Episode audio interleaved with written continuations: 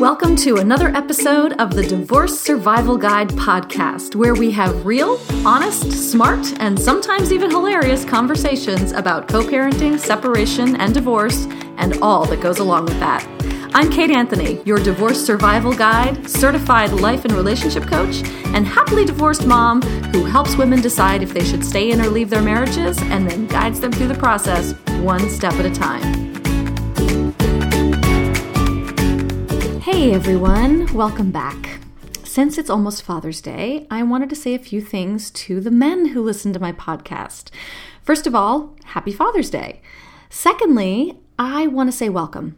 Truly, thank you for listening. Thank you for doing the work to dig deeper into your relationships and your marriages, and most importantly, yourselves. Thank you for your emails and your private messages on Instagram and Facebook.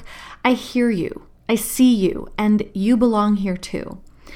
The truth is that I tend to speak more to women because, well, I am a woman, and also because overwhelmingly women tend to consume personal development more than men do. So, from a marketing perspective, it just makes sense to be perfectly blunt about it. But that doesn't mean that you don't belong here. And it doesn't mean that I won't work with you, by the way. Um, in fact, if you're a man who is hell bent on trying to save his marriage or get through the divorce process as smoothly as possible, if any of my messaging resonates with you and you want to work with me, I say hell yeah. Seriously, if there's one thing I could wish on the world, it would be for more men to show up in this space and to be welcomed here. Uh, in the coming weeks, I will be putting together a page on my website for men, so stay tuned for that. And in the meantime, if you want to talk to me about coaching, get in touch with me via my website's contact page. Um, you can find a link to that in the footer of my site, kateanthony.com, and we will set up a time to chat. Uh, another great resource for this, by the way, for men, uh, is my friend and colleague Quentin Hafner, who is a licensed marriage and family therapist and he will actually be joining me right here on the podcast in two weeks or so. So look out for that as well. In the meantime, you can find him over at quentinhafner.com.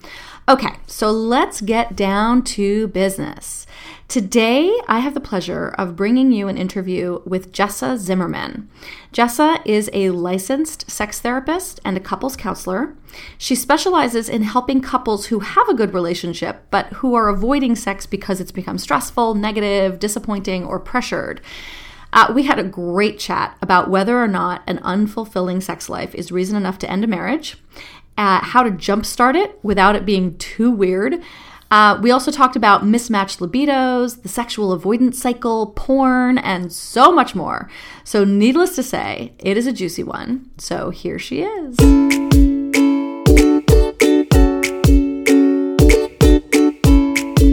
So, Jessa, thank you so much for being here and talking to my people. Oh, thanks for having me. I'm excited. I am too. This is such a, this is, I was going to say, this is a hot topic. I mean, it yeah. really is. or, or maybe not. or maybe not. And that's the problem. So um, let's just dive in with probably the most pressing question, which is if you're not having sex with your spouse, does that mean you should get a divorce? No. there is so much you can do about improving your sex life um, that that would not be the go-to answer, right? That would be sort of yeah. the last ditch uh, decision if you really couldn't fix it. Yes. And how? So how do you like? How do you fix it? I mean, I, I mean, I'll just be perfectly honest. I'll be transparent about this. You know, in my my marriage, which ended, you know, almost ten years ago now. Um, you know, we hadn't had sex in so long.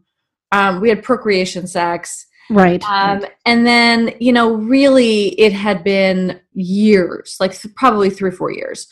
Um, and at a certain point, it just became this thing that you we couldn't like it, it became awkward when we tried or it was dissatisfying or it was bad or it was just weird yeah I mean, at a certain point like when you become roommates and and sex is kind of weird um so how do you move past that well, I mean, basically, you're describing what I call the sexual avoidance cycle, mm-hmm. which I coined and started to describe in my own mind because I see this in my sex therapy practice a lot. I'm sure this, is, this isn't that uncommon, unfortunately. So when you get to a situation where sex becomes loaded or stressful or negative or disappointing, you know, like it isn't a good thing, it isn't self reinforcing. You know, mm-hmm. human nature is, is our tendency is to start to avoid this thing that doesn't make us feel good, right? If it's if it's going badly often enough, or if your relationship is going badly enough that you don't want to have sex, right? And yeah. The whole thing becomes loaded. Then yeah. you start to avoid it.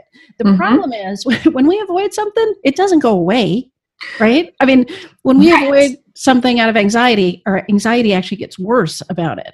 Yeah. Right. So it starts to create this pressure.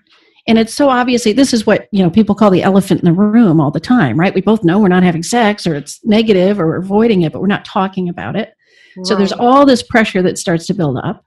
And then if you do have sex, right, then there's so much pressure on that encounter to go well because mm-hmm. you don't have enough yeah. frequency to sort of weather a bad experience. So it just sort of, see, you know, it reinforces this idea like, oh no.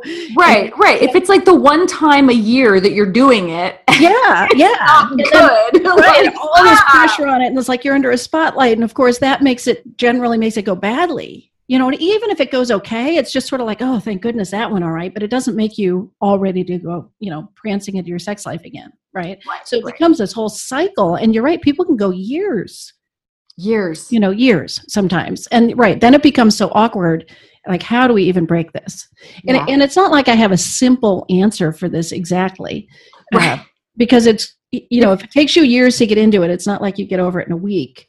Right. Um, but right. there's a couple main components. So, part of it is adjusting our expectations because this whole thing starts because the sex was sort of disappointing or mm-hmm. negative, mm-hmm. and so much of that is about our expectations and then another part is to stop avoiding right? To, to walk in to have a conversation with your partner and acknowledge the elephant in the room mm-hmm. and talk about it and say can we work together to change this? And it might have to go kind of slowly if it's been years.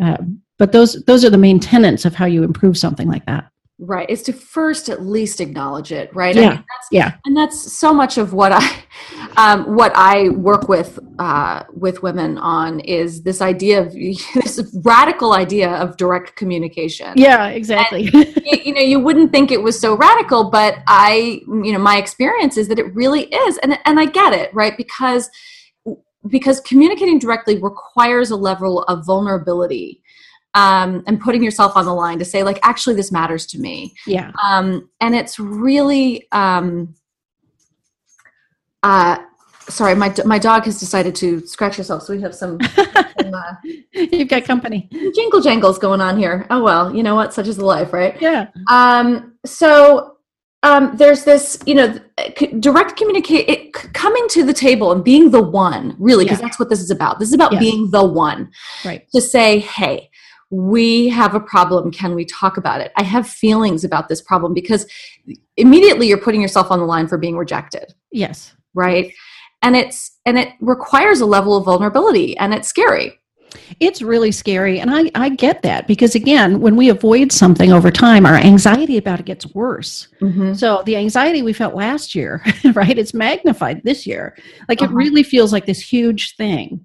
Yep. And yet it's a little bit of a smoke, like I picture this sort of wall of smoke in front of you. It's not it's not as hard to get through as you think. Because as soon as you say, This matters to me, I want our relationship to be better, I want to work on this with you, whew, this relief that you finally acknowledged the elephant in the room. Yeah. I remember, you know, I, I kept bringing things to the table. Um, and it, and it was, it was, it was, you know, the problem, you know, the problem in my case was that I did keep getting rejected. Like I would mm. buy the books on, you know, let's try tantra, let's try yeah. 21 days of sex, let's try, right? And uh, I was the only one bringing stuff to the table, and and I was not being met. Yeah. Um, what do you think about things like that? Like 21 days of sex. There's that that thing that's like, you know, it takes 21 days to to, to create a habit.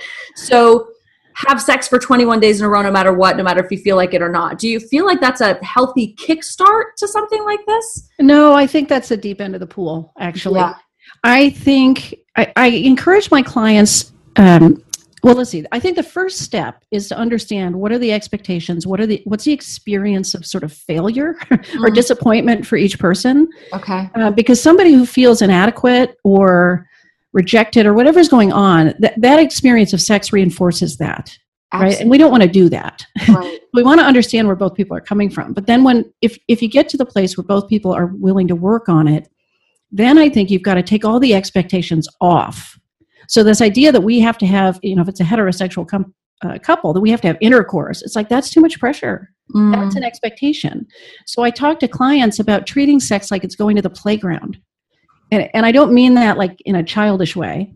Mhm. I mean that in a way of it's the outing that counts. It doesn't matter what we do when we get there. Mm. To me, that's a critical part of taking the expectations off so that these encounters can feel successful. Like, so that you literally cannot fail.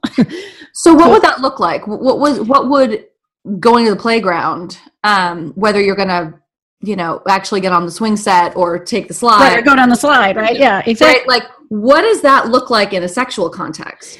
Well, the way I the way I work with it in therapy is to give people an exercise so it's sort of structured. Okay. So they've got a framework that's so different from what they normally do, and they have a little bit of guidance about how, what it would this look like right now when we're just starting off being physical again together. Mm. Okay. So I have them. I have them take turns where one person is a giver, one is a receiver.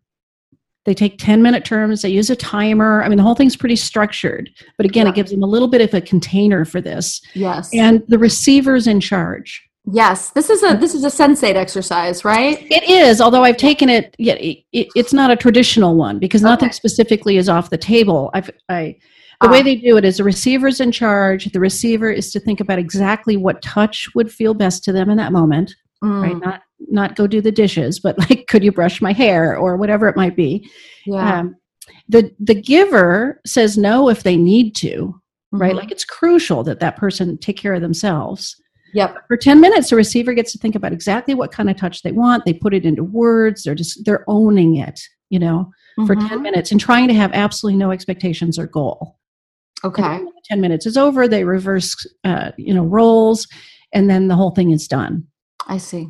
so the playground becomes can I think about just what I want and put that into words and let myself have it? And when I'm the Mhm. giver, can I just be a partner in this for my, you know, for my lover? Right. Um, but nothing says it has to be sexual. Nothing says it should be arousing. Certainly not orgasmic. Like part of it is to take all the pressure off. Right, right. Um, and then, so what do you? Because you work primarily with couples in Yes, this arena, and so what do you? How do you? What would you recommend for people who it sort of feels like one partner is a little bit more invested in trying to is in, in trying to not whistle past the graveyard Yeah. um, and continue on this with this, where the other one's a little bit resistant. Like, how do you bridge that gap? Right, right. So back to your sort of original question. What if somebody's doing all this work and all this work and the other person just never meets them? right. Well, I mean, that's the extreme situation. Mhm. Um, so you're sort of looking at a dynamic that with anything, whether it's sex or working on your relationship or whatever it is, there's somebody that wants it more than the other person. mm-hmm. So that's normal, right? So it's going to take persistence. So if, if the listener is going to be the one to finally bring this up, and maybe they're the higher desire partner to get this resolved, uh, they need to continue to advocate for this and have some persistence. You know, don't just take the first no and disappear, like, never mind, you know, I won't bring it up anymore. They're going to have to continue to show up and sort of demonstrate that they're not going to uh, brush it under the rug Mm-hmm. and it's it's important to try to get a sense of why the person that wants this less why that makes sense. Right? So again what what sort of inadequacy are they feeling or what sort of fear or rejection? What do they know about the relationship that isn't being addressed? Like i usually i, I start with the with the assumption that the person with lower desire for whatever it is has some very good reasons for that Hmm. you know right like let's not just make them wrong right. they're not willing to not- try or you know or they just don't have a libido it's like no usually there's something real that they're responding to that has to come out Right. Yes. There's there's exactly. Yes. And it's important to be able to communicate that and and express that in a safe way, right? yeah yeah that just has to be part of the conversation Yeah. right? but why does it make sense that they are hesitant to engage in this process. Mhm. Um, and then, of course, they need the encouragement to step up and engage in the process. Like they have to do their part ultimately. And you know, and I would say if if over I don't know how much time, but over a concerted effort of trying to clean up your own side of the street and Mhm. show up with persistence and keep bringing it up. And if if you really don't get met, you know, sometimes the decision to end the relationship is completely. I mean, that is when you would make that decision, right? Like I've got enough evidence over enough time uh, that I don't have somebody willing to work with me on this. Mhm. You know, that's the kind of thing that can end a relationship. Absolutely, absolutely, and it's that it's that it, and that is the imbalance that I see so often. That you know, I you can't if you're the only person who's willing to work on the relationship. If you're only always the one suggesting therapy and never getting met, what are you, Right, what are you supposed to do? right, right. Um, But I would say it takes, you know, confront yourself first. you know, have you Yes. thoroughly exhausted examining your own contributions to the problem? Yes, And if you really had curiosity about your partner's experience, like Yes. that's that is stuff you can also do to make sure. absolutely. and that's you know I, and that's when i work with you know because i only i don't work with couples. I work with with women. Yeah, um, but one of the key things that we do is a very exhaustive relationship inventory process because um, i love that you said uh, that keeping your side of the street clean because that's that's my my mantra. I repeat it Yeah. all the time. Yeah. um, and it is so vital that we take personal responsibility. It's so vital that we look at what we're bringing to the table. It's it's vital that we look at our own trauma our own you know past experience our own wounding all of it. Yes, um, why we chose this person, um, and all of the the entire sort of gamut. Um, far more, you know, put down the magnifying glass and pick up the mirror because yes, um, you cannot, you can't heal a relationship. You can't work on a relationship um, without that. yeah, absolutely. And and like you said, I work mostly with couples, and I definitely get people that you know end up divorcing or breaking up, but they'll stay in therapy sometimes because they each are interested in learning. You know, looking in the mirror. How did I get in this relationship? What's been my contribution? You know, I mean, and and at the end, Yeah. they may they may decide to split up, but at least they've done you know at least some of their own work in this process Yep. you know, yes. before- you know, where they can split up and think, okay, we really gave it a good shot. We really Yep. looked, and what's best for us is not to stay together. Yeah, and what and I, you know, the, my message to my clients and on my podcast and my blog and everywhere that you could possibly ever find me is that, you know, in my experience, my my ex and I were in couples therapy for uh, God, at least five years. I think we. Wow. start- I mean, maybe a decade, maybe the entire decade we were together. We started pretty early and then took a break, and um, we were in. Um, group couples therapy we were in imago therapy so we were in group couples therapy we were in an individual couples therapy and we were both in individual therapy Oh my gosh. we were both in 12 step programs so there was a shitload of work Yeah. um, by both of us Yeah. uh, not just to save our marriage but to heal our own selves Right. um, right. and when that didn't work to save our marriage what it did was um, save our divorce process Yes. Yes. because we were able to then to take all of those tools with this like overflowing toolbox and go okay great we have a kid Yeah. right and Yeah. that was and, and and you know in my my my work in my world I, I truly don't care how you do your divorce if you don't have children Right. um, right. but uh, if you have children it's i'm you know I, in my world you don't really have a choice but to do all of this work to uncover these things so that you can um, not damage your kids in the process and the Right. only way to stay out of that blame cycle um, in divorce is to have done this work uh, through the ending of the marriage Yeah. Yeah. so Totally throughout agree with you. To be a fierce, a fierce advocate for the children in this process. You know. Yes, exactly, exactly. So, um, just some circling back. So, is that what you you talk about the desire discrepancy? Is that really what the desire discrepancy is? That there's there is it's perfectly natural. I love that you said that. It's perfectly normal for Yeah. one person to have a higher level of desire or willingness to act uh, on their desire than the other person, um, but that there are reasons for it. There yeah, are- I mean, a- a- absolutely. This is the norm. I mean, in the very beginning beginning of a relationship, you may not notice it, but over time, there is always somebody that wants more sex than the other person. Mhm. You know, and it and it it's not like it, that can switch. You know, you might reverse roles. You might have been a higher desire partner in one relationship and lower in another. Um, things change with life stresses and health issues. I mean, all kinds of stuff. But it's totally normal to have a desire discrepancy. Yeah. And again, not even just about sex, but about managing money or wanting children or, or socializing. I mean, all kinds of things, right? We're, not- Right. we're two different people. Yes. So that that is not a problem by itself. It's just that we don't handle it well sometimes. You know, then it becomes a problem. Yes. I mean, and it and it feels personal. So it can feel deeply personal. Yeah, and that's part of not handling it well. If if you take your partner's level of desire personally, if you allow it to define your desirability or whatever, that's a problem. Mm-hmm. And if you give into the sense of pressure you would feel as a person who wants like less sex, Yeah. you know, you start to blame your partner for that or pathologize them or something, that's not handling Yes. it well. Yes. Or if you sit back on your heels and think, well, I don't really have to do anything because I'm happy, that's not handling it well. Mm, right. Right. And it's sort of that. And again, it's, I mean, I think the thing that I see so often, I think is so common is the whistling past the graveyard, right? I love that metaphor. I have We're I think I stole that from my my ex husband. Um, that like you know nothing to see here, like we're fine, you know. And you know when you have kids and you work and you have a you know these these 21st century busy lives, you can that can go on for so long. Yeah, it really can. And there's a certain, I mean, it's when you're stuck in this, when the desire discrepancy is a problem, Mm. it is no fun in either role. I mean, I know I know this. Each person feels like they are the one suffering, but it's really no fun. So when you're the person that's more interested in sex, you know, you generally, if you're struggling with it, you are taking this personally.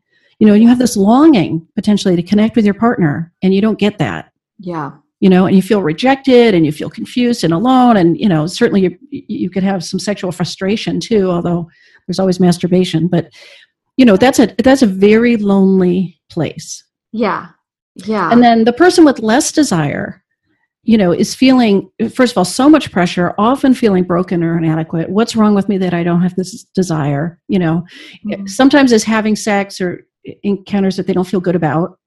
You know, they're just sort of doing it because they should. I mean, this is, this just gets so negative so you know, quickly sometimes. And, you know, I mean, I think that, I mean, more often than not, I think, I mean, I'm sure it's not not entirely true, but I do think that more often than not, women are having sex that they don't want to have. Do you find that to be true? I'm, I'm, I'm saying that, but you would probably know.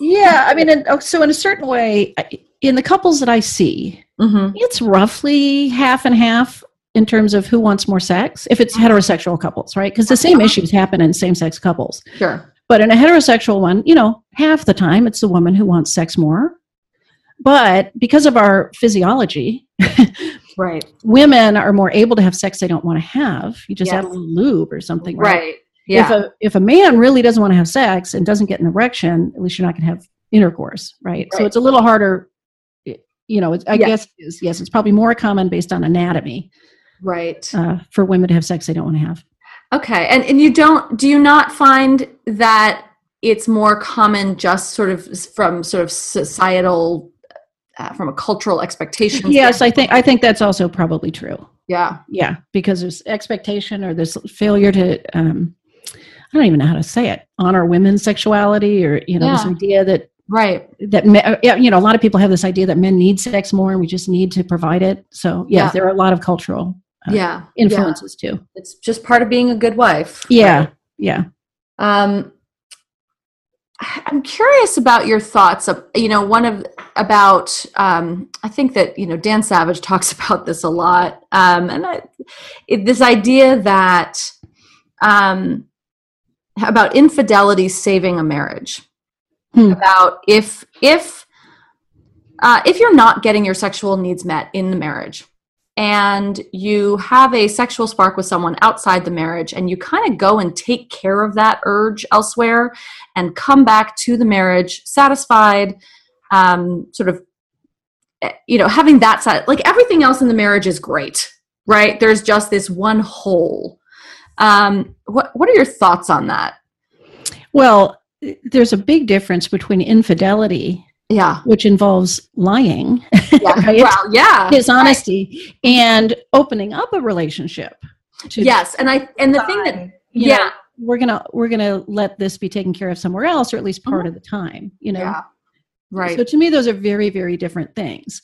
So i have certainly seen clients who've had infidelity have had you know cheating lying Mhm. um, confront what went into that confront why that seemed to be the solution to take you know what does that mean that somebody would do that as opposed to raise the issue with their partner Mhm. you know and sort of own uh, maybe the the cruelty and dishonesty of it and then get to what was really wrong with our sex life and what what are we going to do about that right like i can i've seen it save a marriage because of the process that they go through around it yeah right and i've also seen people who who decide to open uh, a marriage or a relationship and consciously decide you know we're going to we're going to open up some of these other avenues. We're going to we're going to leverage the spark we get from this or the excitement and that can really work too. But of course i've seen plenty of instances where these things go really badly too because it's Yeah. they're not really going to be i don't recommend that they're a solution to a problem. Right. Right? Like they're just part of an approach i think when it's going to work well.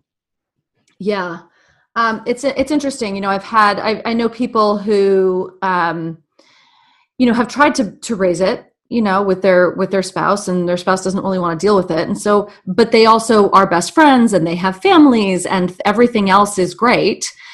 Um, and they just kind of go secretly take care of that, and Yeah. then you know, and you know, and and it is infi- it is infidelity. it is yes. 100% cheating, right? right And- and in a way it's saving the marriage but however it's a it's a thin tricky line because if their spouse ever found out it would destroy it right right, right, and you know but if they've kind of tried Well, right I'm going to introduce a concept that I learned from David Schnarch, okay wrote Passionate Marriage, among other books, right? okay He talks about what he calls the two choice dilemma.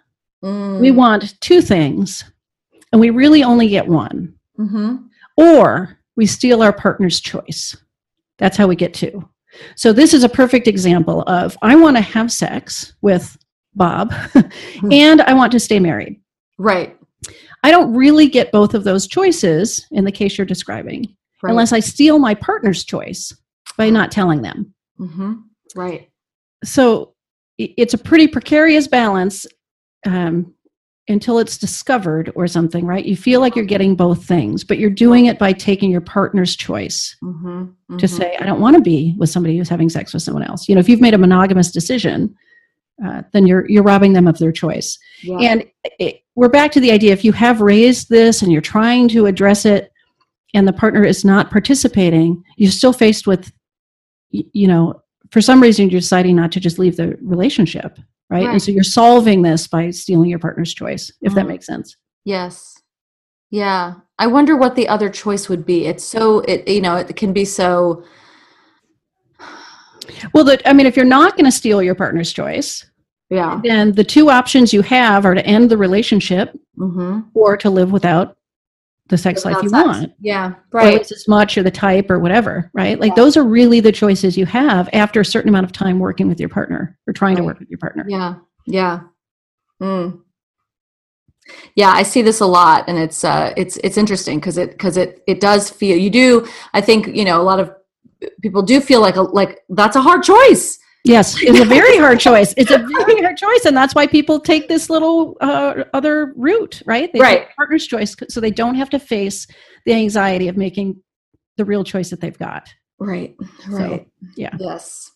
And it's only in those really big decisions where it matters. Like most of the rest of the time, oh, it's it's easy to just make one choice, right? But we don't want to make that choice. That's why that's why we cheat in that kind of situation.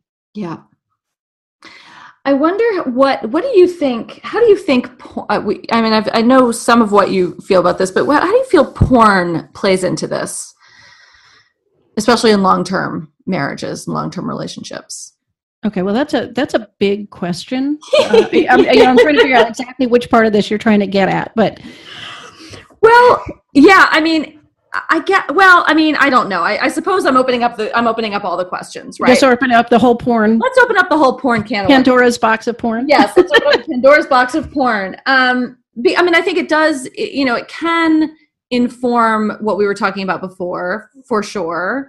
Um, but it's also its own it's it is its own entity isn't it Yeah, I mean, let's see. What do I have to think say about porn?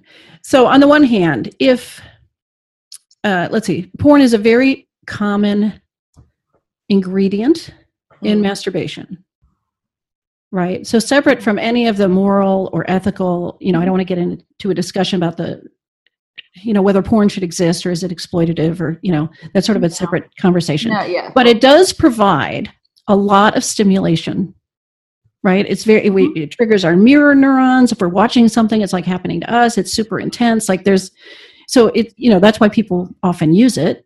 Okay. Um, and so i don't think that that's inherently bad. Uh, so when you think about it it's just one ingredient to masturbation like fantasies or any other mental uh, ingredient you would use that that's sort of how i generally view it. Okay. Um, then there's a question of when one person consider, considers it cheating. yes. So, in that case, you know, uh, this is a big discussion, but I, I don't think we own each other's thoughts, right right? So, I don't think of it as cheating, but I do think a couple needs to have a conversation about values and about choices. And it, and again, this could be something where you just can't um, come to an agreement. yeah But at least having the conversation about how each pre- person views it and thinks about it and how it's being used, that's an important part of couples therapy. Yeah. And it's and it, I mean and it requires a an intense level of empathy, I think, on on both parts, but both parties. Um to be able to hold the other person's point of view without judging it or or shaming it or Right, all of the right, things, right? Or just dismissing it, you know. Right, Yeah. exactly. And I think that was a huge I think that was a that was, you know, certainly a problem in in could I don't know, I don't even remember anymore in my marriage, but I know that, you know, at a certain point we weren't having sex, but he was perhaps watching porn and you know, he he has he thinks porn is great. There's no there's no issue with it. He doesn't have an addiction to it or anything Mhm. like that that I know of. Um but I was jealous.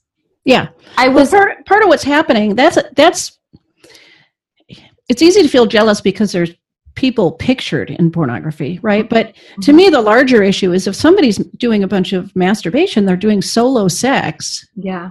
at the expense of investing in their sexual sexual relationship with their partner. Yes. That's a problem. Like it's not a problem to masturbate when you're in a sexual relationship, right? I really think of those as apples and oranges. uh-huh. You're using it as avoidance. Or I don't need to deal with this with my partner because I've got this other outlet, so I'm just going to like escape escape the problem. Yeah. You know, that's an issue, but that's not about the porn specifically, that's about masturbation. Interesting. Yeah. Interesting. Yeah.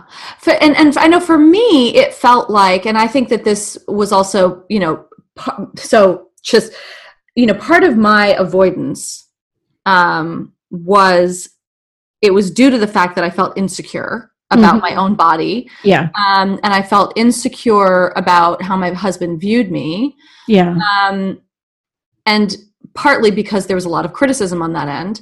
Oh, Um, so so I didn't feel safe, right? Yeah, and then yeah. he- and then you you know put porn in the midst, which is you know by definition usually you know only sort of like or at least that's what he was watching, right? These young sure. bodies or something. yes like young perfect you know perfect bodies and and by the way if I think back on what my body looked like then I'm I like Jesus Christ no, thank you. no, it was spectacular. Like, Oh, okay, you do for that now. My God. um, but you know, so the but the totally di- total digression there. But I'm like, God. Um, but you know, then he was he was so he was replacing me with this per this sort of ideal Yeah. um, pornographic sense and it and it compounded my avoidance right Yes, Like- absolutely. now i definitely don't want to Right, but part of what's going on in this dynamic you're describing in this little two minute synopsis or whatever Mhm. it was is what can't be overlooked is the cruelty of your husband to criticize you. Well yes that's So that's you know, and again, that's that's what's sort of underlying this whole experience with porn is it's built on the fact that he will openly make you feel bad about yourself and know that he's doing it. mhm, You're perfectly willing to watch you suffer like that. yeah Um, so that's a that's an ingredient in that discomfort, right? Absolutely. Absolutely. And you know, and I have to say while I while I'm sharing this as my own experience, I hear this a lot. Yeah, yeah.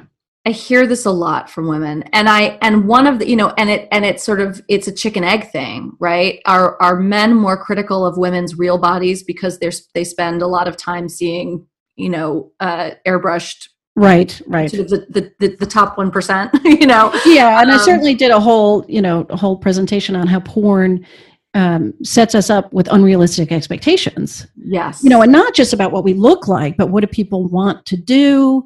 How fast does it happen? What's the level of enthusiasm? I mean, porn is not sex, right? Porn is entertainment. Yes. I mean, among other things. Mm-hmm. So it's mm-hmm. totally artificial.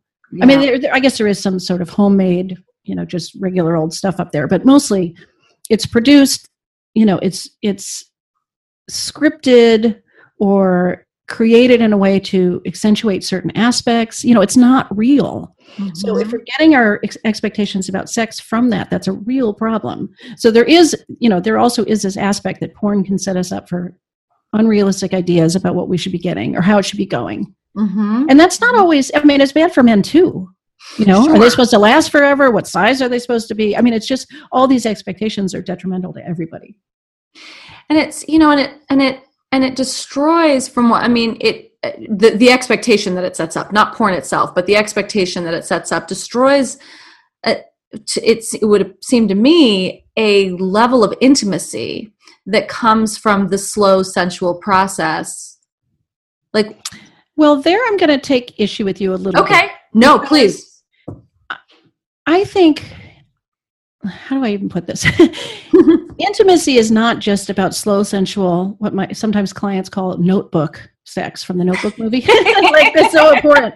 I think it can be very intimate to have a quickie or a hot encounter or something that's super I mean, I can't remember if we can swear on your Show. Yes, we can. Go for you it. Know, like fucking, and that can yes. be hugely intimate if you're really revealing yourself. Yes. Um, totally. So it's not just the gentle stuff. And and the other thing that I believe about porn, or erotica in general, erotic okay. material, mm-hmm. is it is a window of insight into what is erotic to us. What's our unique eroticism? What turns yes. us on? Uh-huh. The reason we react to the stuff that we watch, or the stuff we read, or the stuff we think, is because it hits that button for us. And so using these scenes, whether they're written, a romance, romance novel, a scene out of a movie, or a scene out of pornography, using that to share that with each other and understand what's erotic to each other is incredibly intimate. Mm. And it mm. doesn't mean you have to go act out the porn scene, but it's like, how do I really let you in on what's hot to me?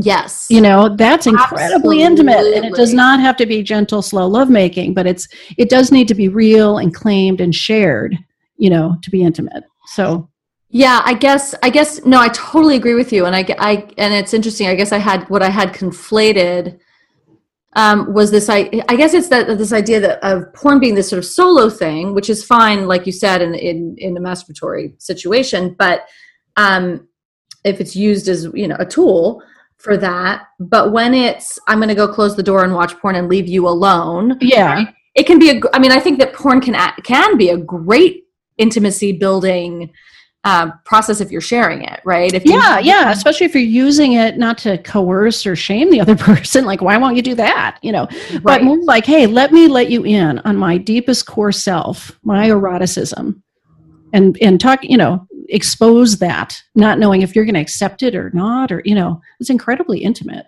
Yeah, that so, sounds great. Yeah, and so just you know, like almost anything, we can yeah. do the exact same behavior sort of from the best in us to the worst in us. You know, we can share pornography from the worst in us to make somebody else feel bad or for the best in us to try to really let you into my soul. Yeah. Oh, I love that. I mean, it sounds to me, you know, single girl over here now. Like, that sounds great. I want yeah. that. um, how do you, I mean, we've touched on this a little bit.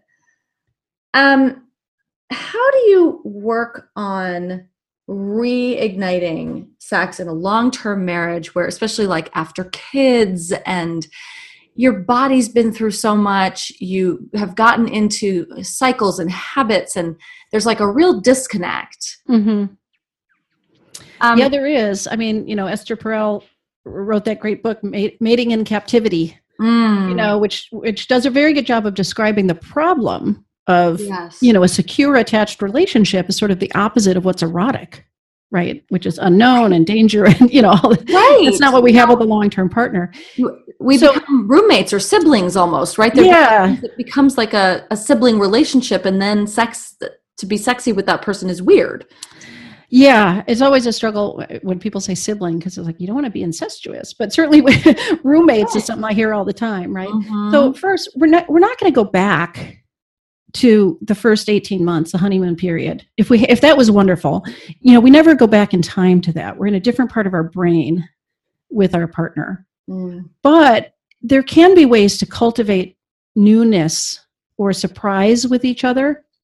You know whether whether you're just going out and doing something new and getting some dopamine and, and adrenaline going you know like there's some research to support that. Mm-hmm. um, a deeper level of intimacy and I, I, this is where I love to talk to couples about exploring eroticism. A lot of people have never shared this stuff with each other. Yeah. Right? They've had a kind of sex that's sort of lowest common denominator or just enough to work.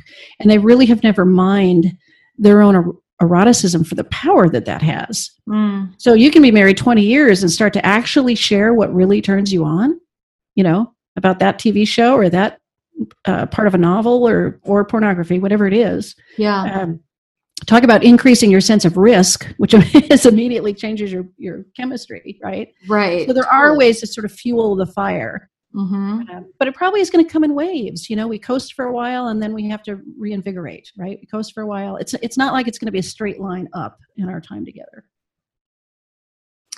Yeah and i think that that's you know you it's so often in that plateau right that people uh move away or there's you know I, I have friends who have been married for you know 25 years or something and you know and they talk about that plateau period and then that something happens and it just shifts and yeah. it's and i think getting through that plateau and obviously communicating through all of it right yeah, and this is uh, this is another concept from David Schnarch actually. So I'll have to thank him for this later. Go but he talks it. about yeah, how there are how there are comfort cycles and growth cycles, and we really can't live full time in either one.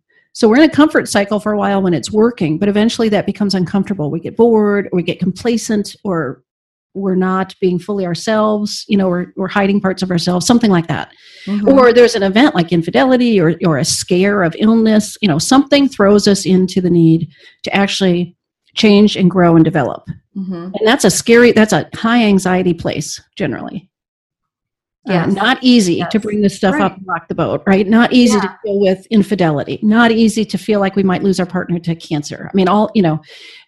But if we take that on and we grow and change and we're willing to evolve and we're willing to communicate and all that then we then we reach another comfort cycle at, at the end of that right yeah. but it's higher it's like we keep evolving yes yes and it's i mean I, I, and I have I haven't done this where I haven't been in a long term. I mean, my my marriage was ten years and it was not. yeah, right. there was a lot of intimacy there. Um, so you know it, it always always sort of fascinates fascinates me almost from a sociological like anthropological perspective like wow the human species can do this thing you know? Well we can if we're committed but it is you know those those crossroads are also where people divorce right? Yeah. like this is too hard or i got bored. I mean they don't they don't necessarily see that there's work they can do that then transforms them and takes mm-hmm. it to a different kind of level. And it's not like everybody can get there, or that every relationship should, but right. there is that opportunity. Instead of just saying, oh, I must be with the wrong person or we've run our course, it's like, wait, maybe there's a place to leverage here. Yeah. And really change. And it really does. I mean, it, you really do have to have two people willing to meet on the on the court. Yes, and actually play the game. Yeah. Um, and I, you know one of my first questions when i when i speak with women who are you know think they want a divorce is you know have you been in couples therapy? What is your communication like?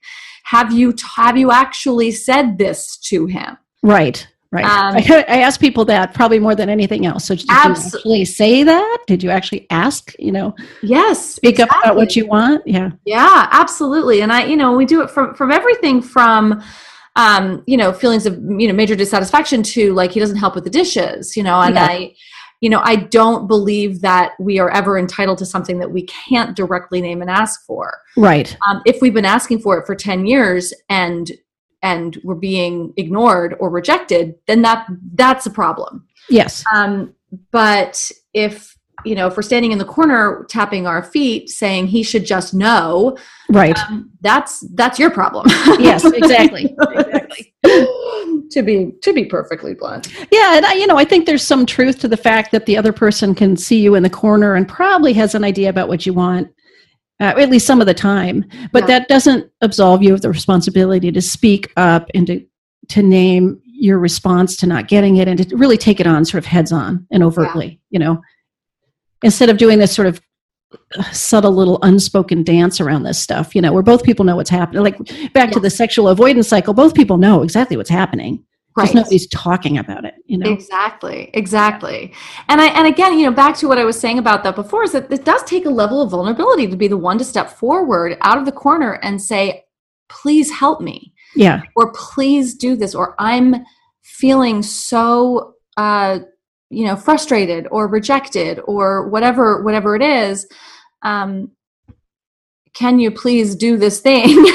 Yeah because you, you, may not get it right? Yeah. you could speak up and make this case and be heartfelt and and um and have to tolerate the fact that your partner doesn't care or not enough to do something about it or is going yes. to blame you or you know any of the myriad of ways that that could go wrong. You know and one of the things i loved about imago therapy um, and i have i have some issues with it but one of the things that i really appreciated about it is the is that you actually is that t- telling your partner why what it means to you right? Um, when you say like you know could you please do this? You make a, a behavior change request and you and you ask for what it is that you need you then say it would really make me feel loved or mm-hmm. it would help heal my childhood wound around this thing right and it there's something about that process of naming why you need it not just because i'm overwhelmed or whatever or, you know that the vulnerability of saying it would it would really make me feel loved yeah it, it, it almost that, it's almost like the bottom drops out, right? For a sec, it's like, oh my God, that's so gorgeous. Like, of course I'll do that, right? Well, sometimes. I mean, yes, beautiful when it does. Yes. Unfortunately, some of the time, yeah, that doesn't matter to our partner. Yeah. Or uh-huh. we're in an issue where their need is in competition with that right exactly. so yes they'd exactly. like to feel love but they also yes. don't or they're you know really high stakes stuff like yep. sex um, Oh, absolutely. Can you make know, that really difficult. It does make it difficult because, of course, you know, nine times out of 10, we're, with this person because my most vulnerable me- need aligns with their right, exactly. triggers. Right, right. And you know, we're off to the races, right? So, 100%. And uh, that's why, you know, I think the big four, right? Money, sex, parenting, and in laws, those are pretty hard. Those are really hard topics. And where we do bring in our wounds and, you know, where it's really high stakes yeah. topics. So, oops. Yes, my dog agrees. Sorry, They're usually far more compliant.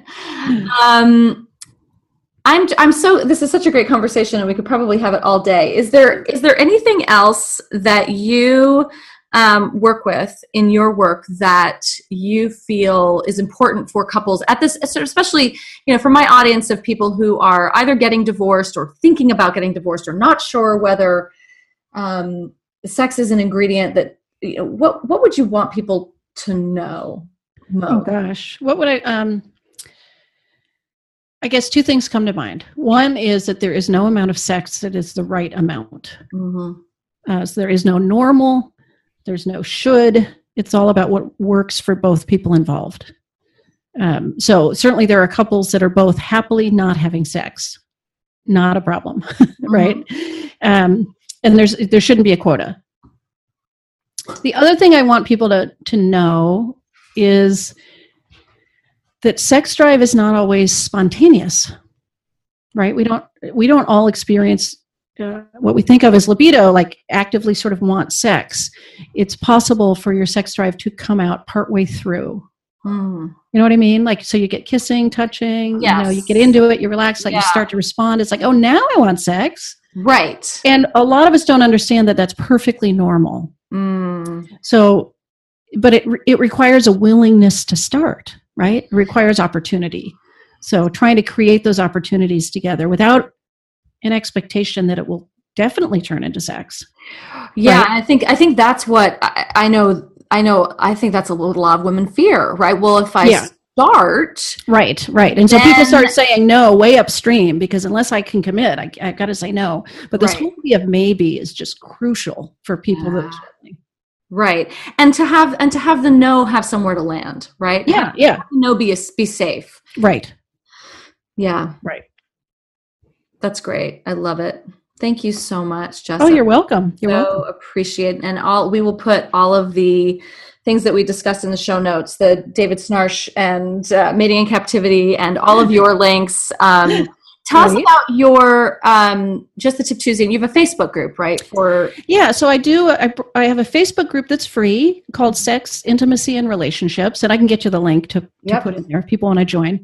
So I broadcast there every Tuesday live for just the Tip Tuesday with a little bit of the content um, around all this stuff, especially that's coming out in my book in September. Um, and then try to foster a conversation and community in there for you know people that care about their sex lives. Great. Um, so that's the biggest place people might be interested in in jumping on board. I also have a mailing list through my website um, where I send stuff out about once a week. Hopefully, great. great, useful content for people. Great, and we'll link to all of that in the show notes. Wonderful. I think this stuff is just so incredibly important. So, yes, thank you so much for being willing to come on and talk about it. You're welcome. Thanks for having me. Thanks for listening to the Divorce Survival Guide podcast. You can find me over at kateanthony.com and be sure to subscribe to this podcast on iTunes so you don't miss an episode. See you next time.